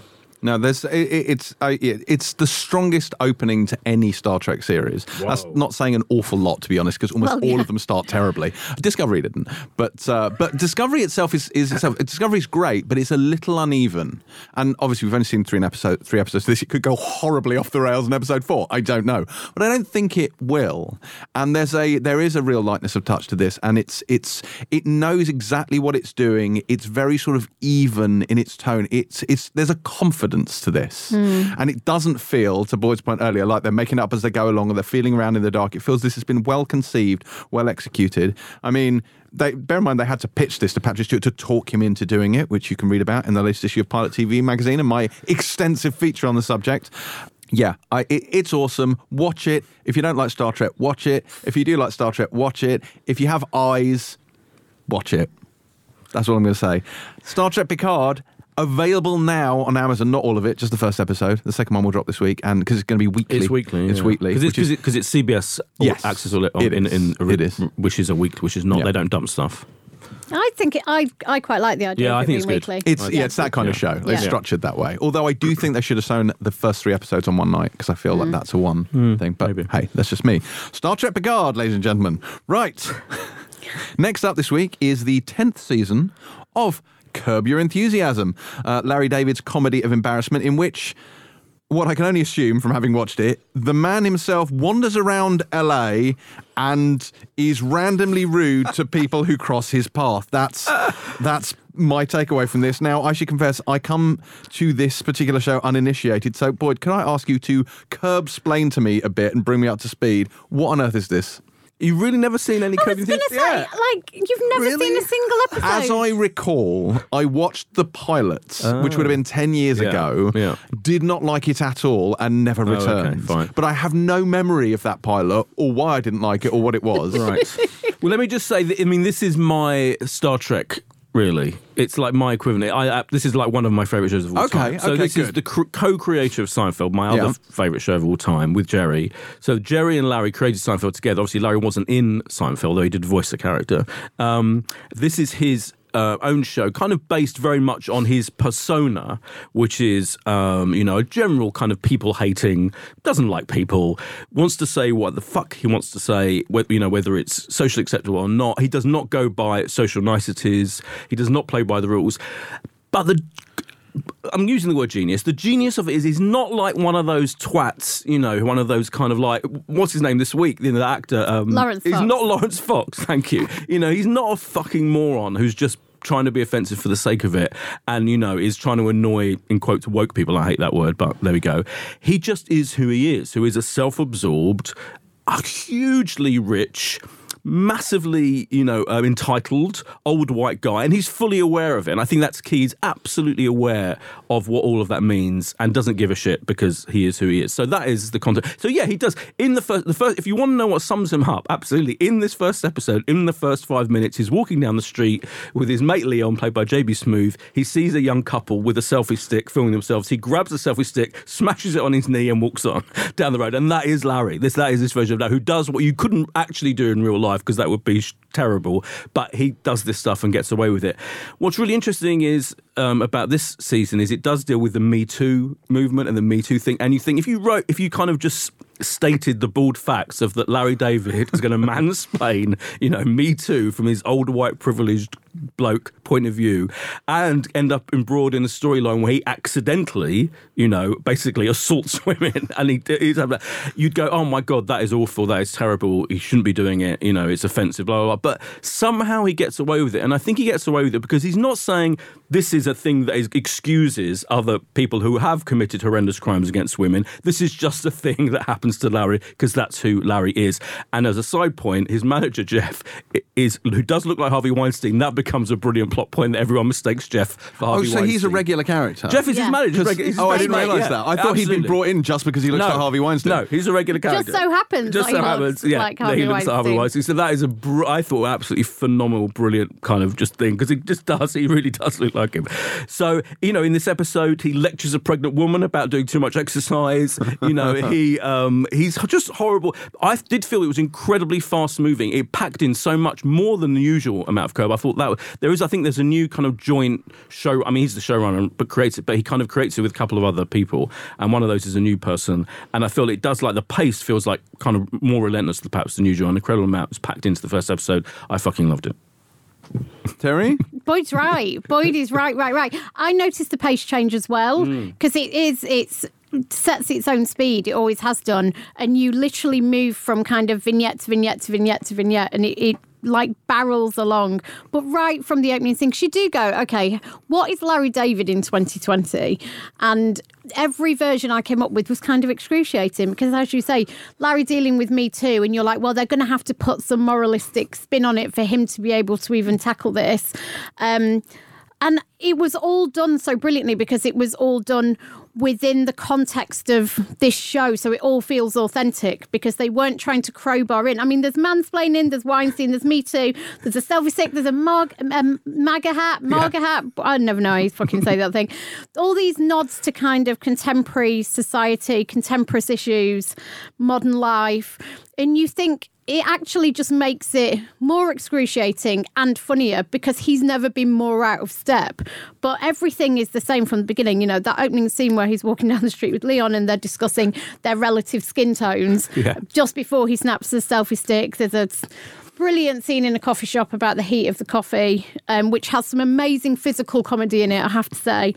All of the stuff around the Me Too stuff, I just I I haven't laughed this much at something in ages, and it made me remember how much I loved it. And I'm not surprised that you haven't seen it, and I think I know why you won't have liked it initially, which is it's excruciating to watch. I can't. I oh, can't. It's the, it's the Fremd stuff, Yeah, isn't it? Yeah. it's excruciating to watch sorry. because you see the, the, there's a bit with a waitress, and you can see it's signposted exactly what's going to happen, and he's blind to it, and you you as the viewer you know exactly what's coming up, and he can't help but stumble into these scenarios. And I actually, and I've seen some criticism online from various people saying, oh, you know, the women don't have agency and he doesn't deal with those things in a serious or considered way. But that's not what Curb Your Enthusiasm is for. It has to be relevant for it to make sense today. But that's not what it is. And I'm glad that they didn't do that as a kind of a panicked hmm. reaction to what people might say. I like that they stuck to the truth of the character. Nothing in it is offensive, or we're not talking about that. But they deal with it in a way that is absolutely right for Curb. And it is just, you forget how, and we'll talk about how this isn't true for all TV shows in a minute, I'm sure. just how absolutely spectacular the writing is and just how funny it is. Like the number of jokes that just land like bullseye in just this one episode is phenomenal. And as he and as he always loved doing in Seinfeld, he he um he plants jokes Yes. early on, and they come back to them again and again. And there are all all kinds of things, ideas, and jo- little little things that are planted. You don't know what's why is that happening there, and then they're all it all kind of he he ties them up beautifully in the end. And it, it's just a fan. He, he is um, all of that stuff. I love the way he kind of creates ideas and refers to them and comes back to them and creates these recurring jokes. It's incredible. And this character Susie wearing the Yeah. ridiculous Oh my hat, God. she's brilliant. Just you know, it is it, it yeah. Can't get enough of it. And the, I mean, the moment at the, the moment at the party when he's mistaken for Weinstein, and this and the woman walks up and goes, "Who the fuck invited you?" And you know, before they've said, Yeah. and this is the brilliance of Kirby's, is the delicacy of it. Nobody said he looks like Weinstein. She didn't say, "Who the fuck invited you, Harvey Weinstein?" As soon as she said, I was like, "Who does he look like?" And as soon as she walked over and said, "Who the fuck invited you?" I was like, "Oh my god, she thinks Yeah. he's Harvey Weinstein." Like the trust they have in the audience to know that's the joke they're making without telegraphing Hmm. it and then overtly kind of over. I just love that they have that belief in their own show, but also in the people watching their show. Anyway, what do you think? It's quite long, isn't it? It's like 38 minutes. No, like, but it's for, for a comedy. It's longer than expected. Thirty- It's 38. 38, eight minutes longer Oh, than a. well, no, no, because All right. most comedies are like mid twenties, aren't they? Mid twenty minutes, like you know. So no, it's, it's a- HBO it's comedies. a- don't- HBO doesn't have ads, so they're longer. half an Are we splitting hairs? Yeah, I mean, what the fuck? That's your main. That's your main issue. The eight minutes No, longer than. I just- thank found God he gets to do that however long he wants because he's fucking Larry I David. found that unexpected. Like, it's funny listening to you two talk about it as if it's a masterpiece. And I'm like, I just don't see it. Like, I don't get me wrong. I, I liked some of the ideas in it. Like the Weinstein thing, I thought was was clever and well executed. I enjoyed the stuff with the MAGA hat, and I totally sympathised with. I thought, you know what, I might use that. Um, but that's a good idea. Get out of a But, yeah, Yeah. exactly. I thought that was I thought that was quite funny. But um, did I laugh at any point? No. um, God, did I monster. smile? Possibly internally. Um, I just yeah, like it didn't. I didn't find it funny. I thought, and also I found it quite clumsy. Like the stuff with the selfie stick, I thought, oh, this is just first base shit humor. You know, that just didn't make me laugh at all. Um, but it, but it has moments, it has ups and downs. The whole Mocha Joe thing in the coffee shop, I had no time for. oh, love Mocha Joe. But I like I like back from, like, moments, and I. I like the gradual build up and how the things came together for the sort of Weinsteininess at the end. And I, I thought, yeah, you know, it's quite funny. I just don't understand how this has been sustained over ten years because it's a show that's not about anything. Like nothing happens. There's no story.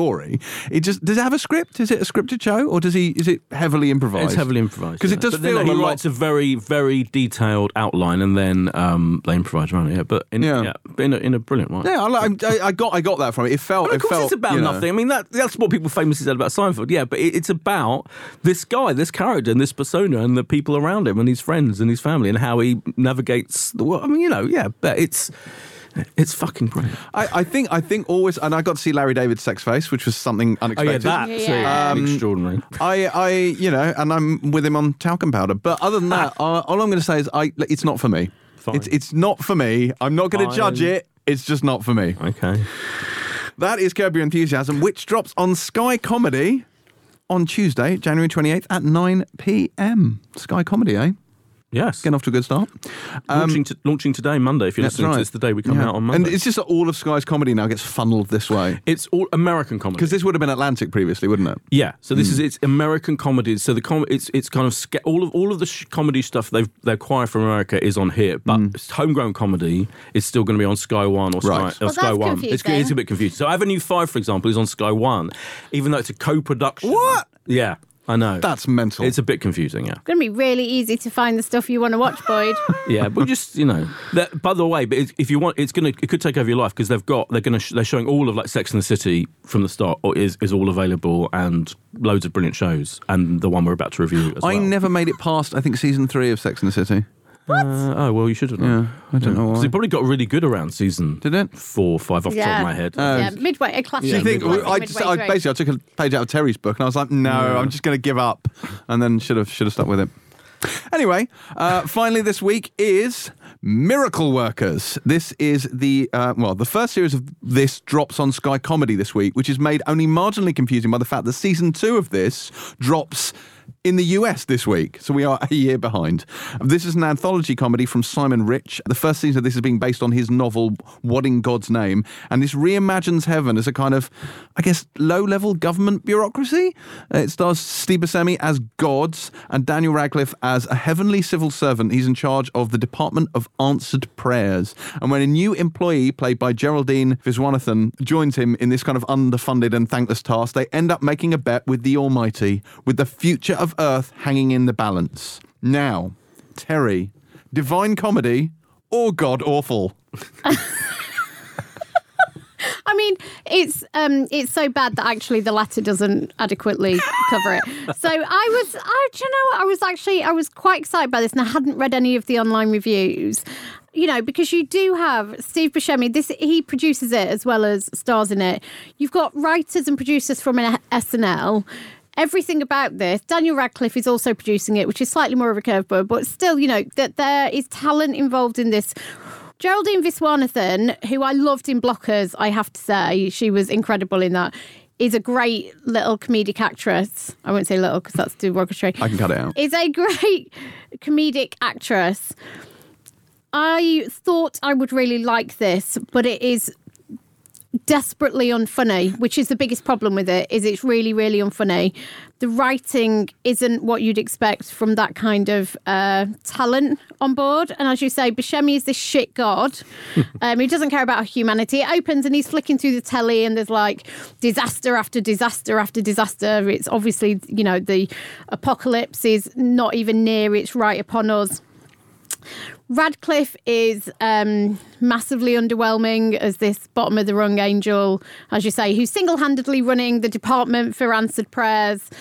Uh, I mean, and that's kind of the, the at that level, right? And then when she joins, and you know, they make this deal with God because he's decided he's going to end the, the world because he's oh God, I mean it's so con- like oh it's so contrived. So I found it incredibly co- contrived. I found the jokes incredibly contrived.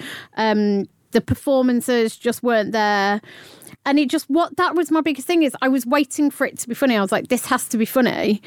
And there is something, is there an amusing concept in the fact you set essentially an office comedy? It could have been, a lot of the setups could have been the office itself, set in heaven, and heaven's nothing like you expect. And, and, off, and heaven is a bit like the American version of Slough.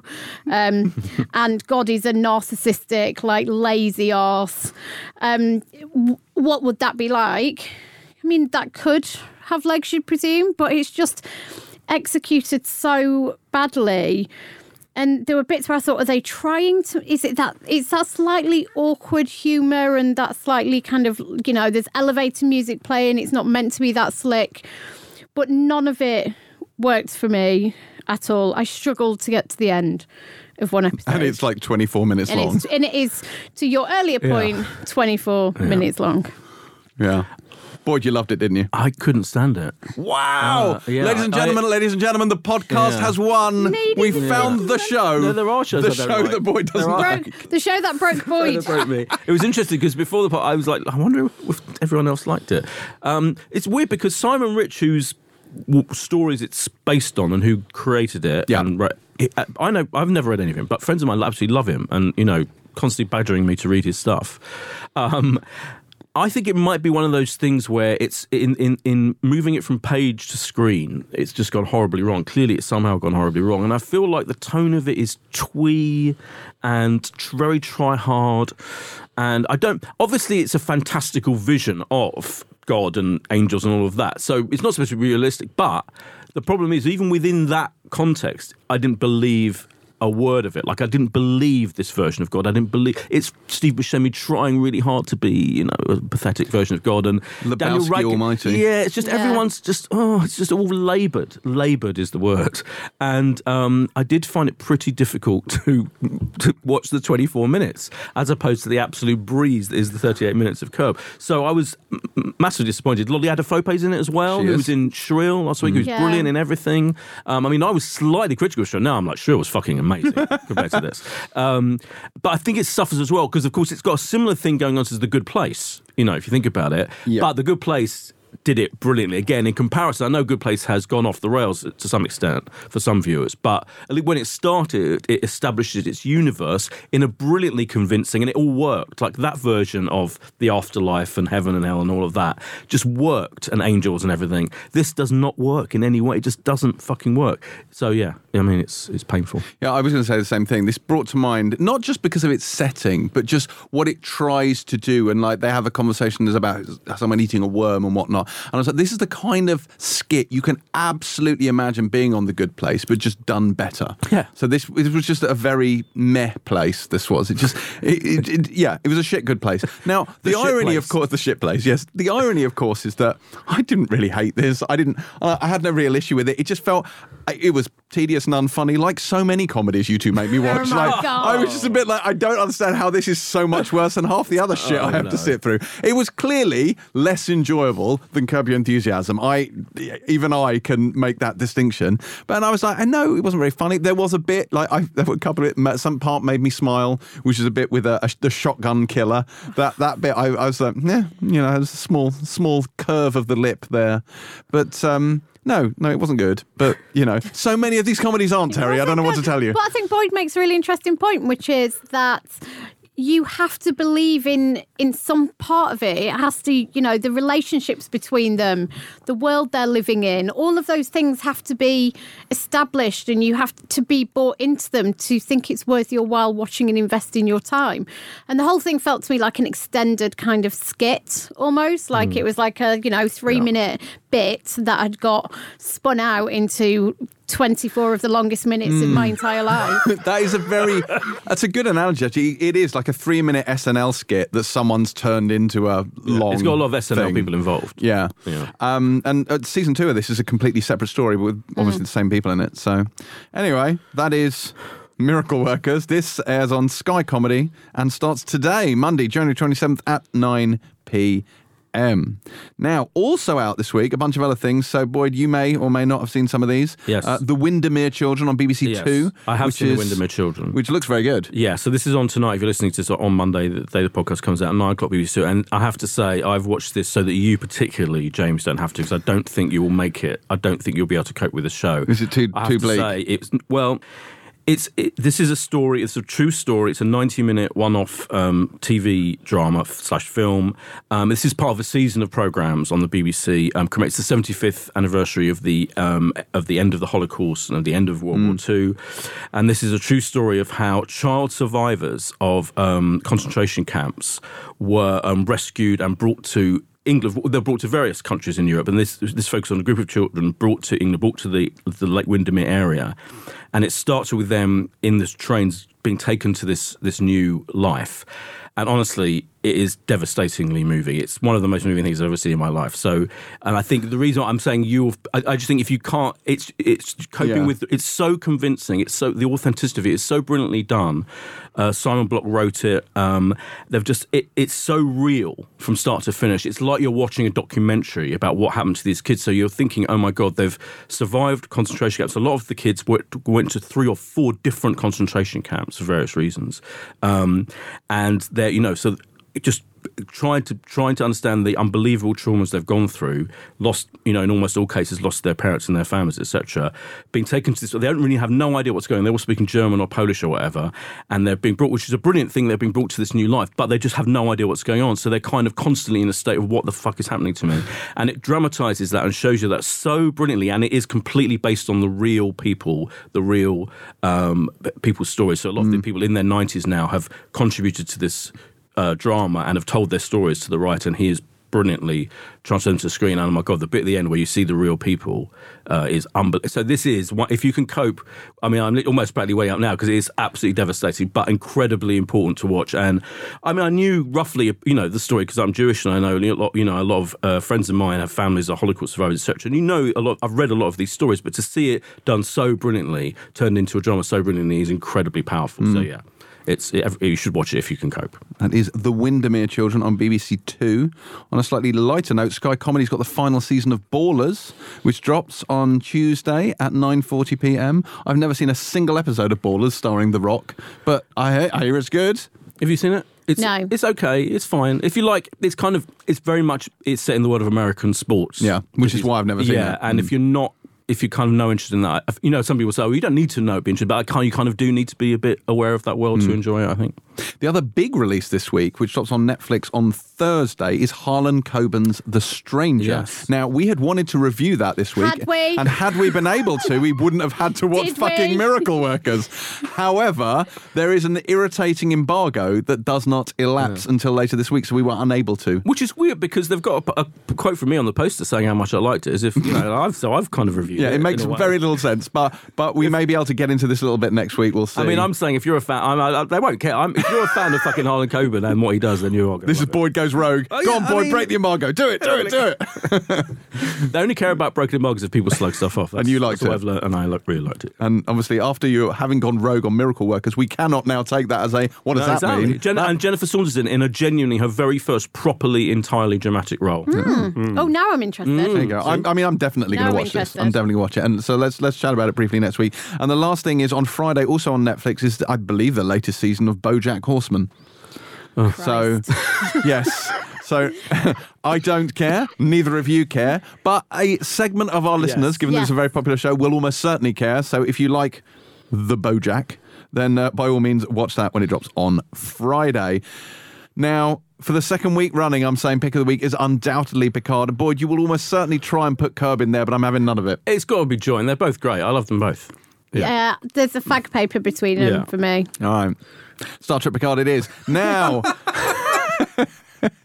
before we go, shall we do a quick Banshee where Yeah. we bring out an old show for our listeners' enjoyment and recommend it? Oh, hang on. There's something going on here. Boyd's grinning and nodding at his Only one, and Terri just gave him a tip of that. This is like the Senate impeachment trial in a nutshell, isn't it? Like, it's, all, it's a foregone conclusion. Terri's already let you off on this. I just raised one eyebrow Yeah. in interest of what I can see. Oh, I can Boyd's read about between the It suddenly- lines. it suddenly this struck is a me- fix. Yeah, it suddenly struck me that I don't think many people know that Patrick Stewart did two seasons of an American comedy series called Blunt Talk, in which he played a British newsreader who's joining a CNN type channel and goes completely crazy. I do know this. Oh, yeah, but a lot of people don't, do they? Well, go for it, There boy. you go. Tell tell I more didn't about it. Oh, yeah, blunt talk. This is kind of what Patrick Stewart did Hmm. a couple of years ago for about two or three years.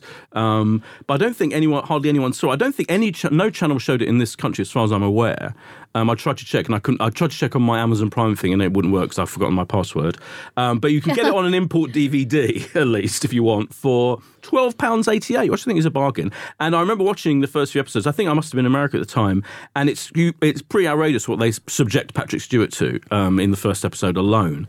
Like there's kind of running around with with getting drunk, and he's kind of like a complete kind of pleasure seeker, and um, it's very funny and entertaining. I thought it was. I mean, I think it ran out of steam. Generally, was the feel. I've only watched like a few episodes of it, so I'll be interested to see. But I think the general feeling was it kind of conked out halfway through. Um, but I think it was. It's a really interesting show. Yeah, Blunt Talk with Patrick Stewart as Walter Blunt. Oh, that's did you ever watch uh, Eleventh Hour?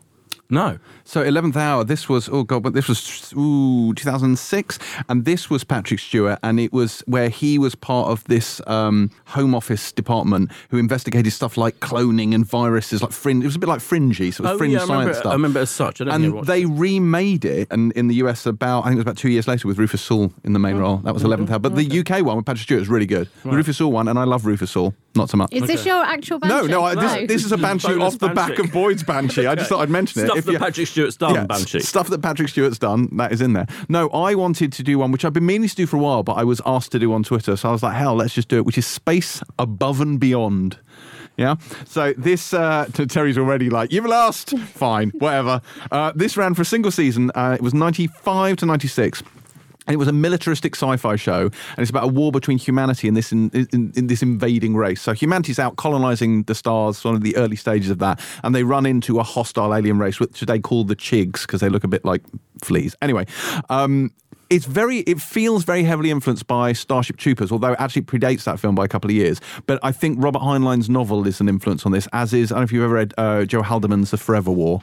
Terri's actively yawning. Are you actually seriously asking Terri actively she's yawning. read this science fiction novel? She's very well read. You never know. Fine, whatever. So also change personality. in some ways, this also shares DNA with uh, with Ron Moore's Battlestar Galactica because it's heavily militaristic and also dark, very dark in tone. And for that era, that was that was quite unusual because they kind of set it aside from much of the sci-fi of, of that sort of period because this was all about war is hell. Like that was the that was the theme of this, rather than the promise of exploration, which so many of those other shows kind of concern themselves with. So the main characters in this were a group of untested pilots. They were the United States Marine Corps Space Aviator Cavalry, the 58th Squadron, aka the Wild Cards. You're actually yawning again. We've been sat in one place for a long time. Uh, and it follows them from rookie pilots to kind of battle hardened veterans. It's co created by Glenn Morgan and James Wong, who both worked on the X Files, and it's got that hyper saturated look, uh, hyper unsaturated look that uh, X Files had as well. I, I really loved this, really loved it at the time, and I remember finding the tone really surprising. It's really dark, Terri, so you might actually not hate it. Um, it's also relevant because this universe also had an underclass of androids. They called them silicates, and there'd been an uprising, so not dissimilar to, to Picard. But they also had another underclass, big on underclasses, and I know you love you love an underclass drama uh, uh, of in vitro humans, and they called them tanks because they were bred in tanks. They were bred as a labour force, and they were born when they were about eighteen, and they had like when they were in their tanks, they had these sort of umbilical cords in the back of their necks, and they called them nipple necks, which is biologically inaccurate, but sure. Anyway, James Morrison's in this. You know, 24's Bill Buchanan. He was in it. Uh, um, and it was really good. You can get it on DVD from Q- Computer Exchange, but it's weirdly expensive. It's £18 from Computer Exchange. So do not get it there under any circumstances. I'm sure you can get it somewhere else, probably new, cheaper than that. There's only one season, but it's good. It's good. Well, we're seeing Space Above and Beyond. There's a colon in there somewhere. So, I mean, the, the darkness and the war appeal to me. The rest of it, I have no Underclasses, idea. Terri. Underclasses. There's no fucking underclasses in Blunt Talk. I had no idea what you were saying. Blunt talk also sounds a bit shit. so, So we joint lose, is what you're saying. Great. so, so this Maybe we rest this feature. so this week, I declare no winner. oh my God. What a damning indictment. Wow. Okay, and that is it for another episode of the Pilot TV podcast. If you are still listening, that means you didn't immediately switch off and go and watch Picard, which is unforgivable. But since you're still here, why not beam five of your best stars into a review of this podcast and maybe leave a few kind words? Much like English Mark, who said, and I quote, What's happened? Empire and Pilot podcasts have now deteriorated into smug, self satisfied, foul mouthed bores, swearing and forcing their egos on the listener. Sorry, Mark, but in our defense, I'm pretty certain that's where we started, so you can't really call it a descent, I'm saying. But you can find our foul mouthed egos on Twitter and Instagram at James C. Dyer, at Terri underscore White, and at Boyd Hilton. And we will be back next week when I will start on the long excitement build up for Picard Season 2.